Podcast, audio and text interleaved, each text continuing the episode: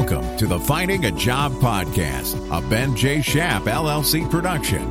In this podcast, we share the stories of world class business leaders as they discuss their professional journeys, job search strategies, and tactics that have led them to career success. If you're looking to find a fulfilling, well paying career path, this podcast will unearth the tools and tips you need to expedite your learning curve and avoid common roadblocks that face people entering the working world. Now, here's the host of the Finding a Job podcast, Benjamin Shapiro. Welcome back to the Finding a Job podcast. Today, we're going to hear from someone who's gone from being a surf and ski bum to a Silicon Valley advertising salesman turned startup founder. Joining us is Brian Bennett, who is the CEO and founder of Egami TV, which is a state of the art video content platform that provides your website with incremental video advertising revenue and free professional video content. Yesterday, Brian told us about how he went from a background in studying Russian business to becoming a technology startup founder. And today we're going to hear about what life is like as a bootstrap company founder. Okay, here's the second part of our interview with Brian Bennett, the founder and CEO of Egami.tv. Brian, welcome back to the Finding a Job podcast. Great. Thanks, Ben. It's good to have you back. Yesterday, we talked about your career path, how you went from trying to build a career in international business focused on Russia, out of all places. That led you into sort of a dynamic career shift where you started a company doing surf and ski videos. And eventually, you created the skill set of being a multimedia expert, which led you into a career in ad sales, working for Yahoo, and then a collection of startups. You've had a diverse and interesting career path, and today you're focused on running a business that you own and operate yourself. So let's start off. Can you just tell us a little bit about what your company is and does? So, Egami TV was started about four years ago, and our goal was to provide publishers with relevant video content that matched the written article. So, from a user standpoint, we wanted to make sure that a user could see a video with content that was relevant to the article that they were reading. So we've been, you know, very successful. We work with over 100 different domains today, and you know, we're growing exponentially year over year. So you took your advertising experience and you mentioned that while you were working in startup you started to learn a little bit about data. What drove you to become a startup founder and tell me about what it means to start a company yourself? So I spent 10 years at Yahoo. I got to work with hundreds of different advertisers and brands, which allowed me to really understand how companies are successful online. So everything from working with companies like eBay that sold millions and millions of goods that they didn't necessarily own, to companies like E-Trade and finance companies. So it got me to learn and understand how businesses are successful online as I absorbed that information and evolved through different startups with data, there was always a kind of a tentacle or an attachment to online advertising. But there were different factors of advertising and how people were leveraging these different things to be successful online. And what I found in 2016 was that there was not enough video content that was out there. And there was far more video advertisements that needed content in front of it. So that made the decision for me kind of a lot clearer, saying, look, there's a big void in what's out there. I know that there's a ton of money that's behind this. So let's get into it now. I know that I can be successful at it because I've actually seen the trends happening over time. So you worked in the advertising landscape enough to evaluate an opportunity, right? You'd seen the shift from digital and display advertising, banner ads, all the stuff that's on Facebook, and it used to be Yahoo and AOL, and realized that more advertisers were starting to use video for their advertisements, but they didn't actually have enough video to be able to run their ads. Talk to me about the early days when you're starting a startup. What did you need to be able to get the startup up and running? In terms of resources, money, time, team, somebody that's thinking about starting their own company, what do they need to know to be able to get it up off the ground? There's a couple of different routes to go. We bootstrapped it. What I mean by that is that I financed the beginning kind of the company. You can go different routes. There's venture capitalists or there's several other different kind of routes that you can go in which others kind of put up kind of the capital, but then you're kind of tied to them as partners or you kind of answer to them. So I bootstrapped it, which took my own money and put it into my idea. you know, I was very fortunate to know a lot of different people in the industry. And instead of building a lot of the technology, I went out there and I found companies that had built some of the technology and I rented it.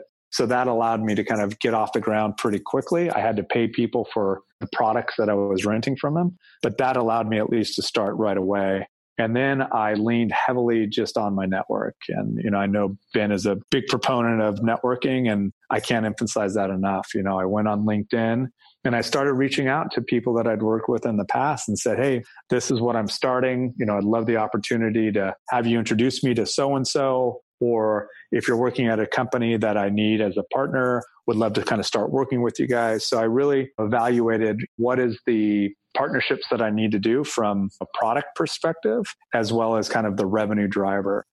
Being in the online advertising space, it allowed me to really see where the money was being spent by advertisers and where was the money being spent on so which websites so i had a pretty good sense of knowing who i needed to talk to to get off the ground but it's definitely a leap of faith I think one of the biggest takeaways here is that there's the concept of an MVP, which is minimally viable product. And you mentioned that there are a couple different paths to be able to launch a company, to create a startup.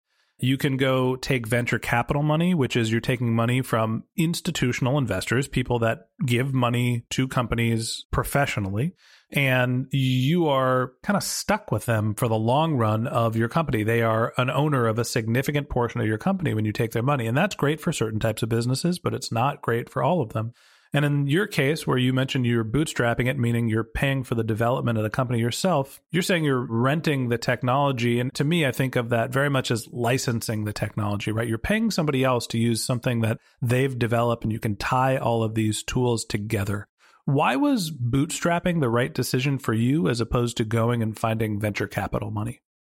I had been a part of obviously publicly traded companies, companies that went public, and then companies that were startups that had venture capitalist backing. And what I found is that you're then tied to something else or someone else. And the time and energy and effort it takes to maintain that relationship takes away from building a company. So you're spending an incredible amount of time putting together decks to show the investors to say how well or not so well that you're doing. And to me, I didn't want to spend that time and energy and effort. I wanted to spend that time, energy, and effort building the business. So I made a very conscious decision of saying, this is how I wanted to move forward. And, you know, I give myself six months. I think I told my wife, you know, if it doesn't start making money profitably in six months, then I'll go back and quote unquote find a real job. So that was what I consciously decided at the very beginning. And for me, it fortunately worked out. You know, I put everything down in kind of a spreadsheet. So I built out models and projections that quite frankly I stuck to pretty closely. You know, I knew where the opportunity was. I knew how much money could be generated and I knew the road and the path to kind of being successful. That again only comes with kind of the experience of me having various different types of jobs and experiences that I've had kind of throughout my career that would allow me to kind of realistically put these things down on paper and really draw kind of a roadmap of how I was going to be successful. I think that's an important lesson in that when you're going to launch a startup, you have to have a sense of not only what it's going to cost to create your product, your MVP, but you also have to have the understanding of who you know that's in your network that's going to help you validate that your concept works right? There are, to me, multiple stages of launching a startup. You have your initial product development stage.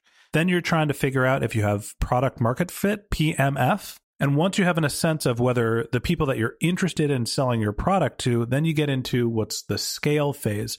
Brian, you're in the scale phase now. Talk to me about how your role has changed as you've gone from finding your product market fit into scaling your company and making it into the biggest business it can be. I will always be an online sales guy. So I still like kind of the thrill of the hunt. So I'm still involved in kind of the sales cycle. But as a founder, you need to absolutely take a step back and you need to think about what are the things, what are the people, what are the decisions that you need to make three months, six months, 12 months, two years from now. So really kind of carving out that time to figuring out how do I take where I'm at today and grow exponentially. So to be honest, I'm still learning a lot of this stuff. You know, I haven't, this is my first time being a founder of a digital technology company. And while I've had a ton of experience and exposure, I'm taking a little bit of a different path by not relying on the venture capitalist money and having kind of a nest egg to take from. This is all essentially my money. And the buck stops with me. If I make wrong decisions and we start losing money, I'm the one to blame for it. Right. So I think making sure that I'm making these decisions in a most informed way is important to me. But you know, that's I think the biggest change is my ability to kind of think ahead and making those decisions now that will affect me a year from now or even two years from now. I think that's another important lesson that you have to plan to make a plan, or you have to set the time aside to figure out what you want to do, evaluate what the risks are, evaluate what resources you need, and then how you're going to put that plan into action.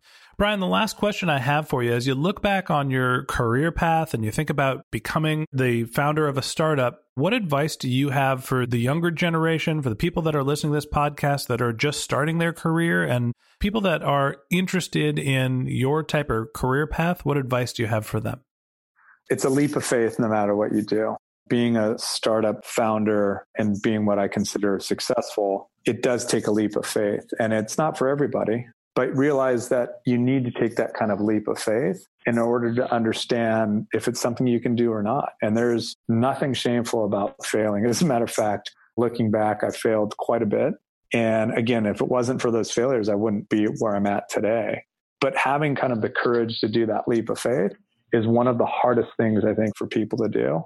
And look, I can always go back and find a nine to five job someplace else. So there is a safeguard that you do have but it takes commitment to do the leap of faith. So I would say that's one. The second part to that is really plan. You know, and you mentioned that earlier.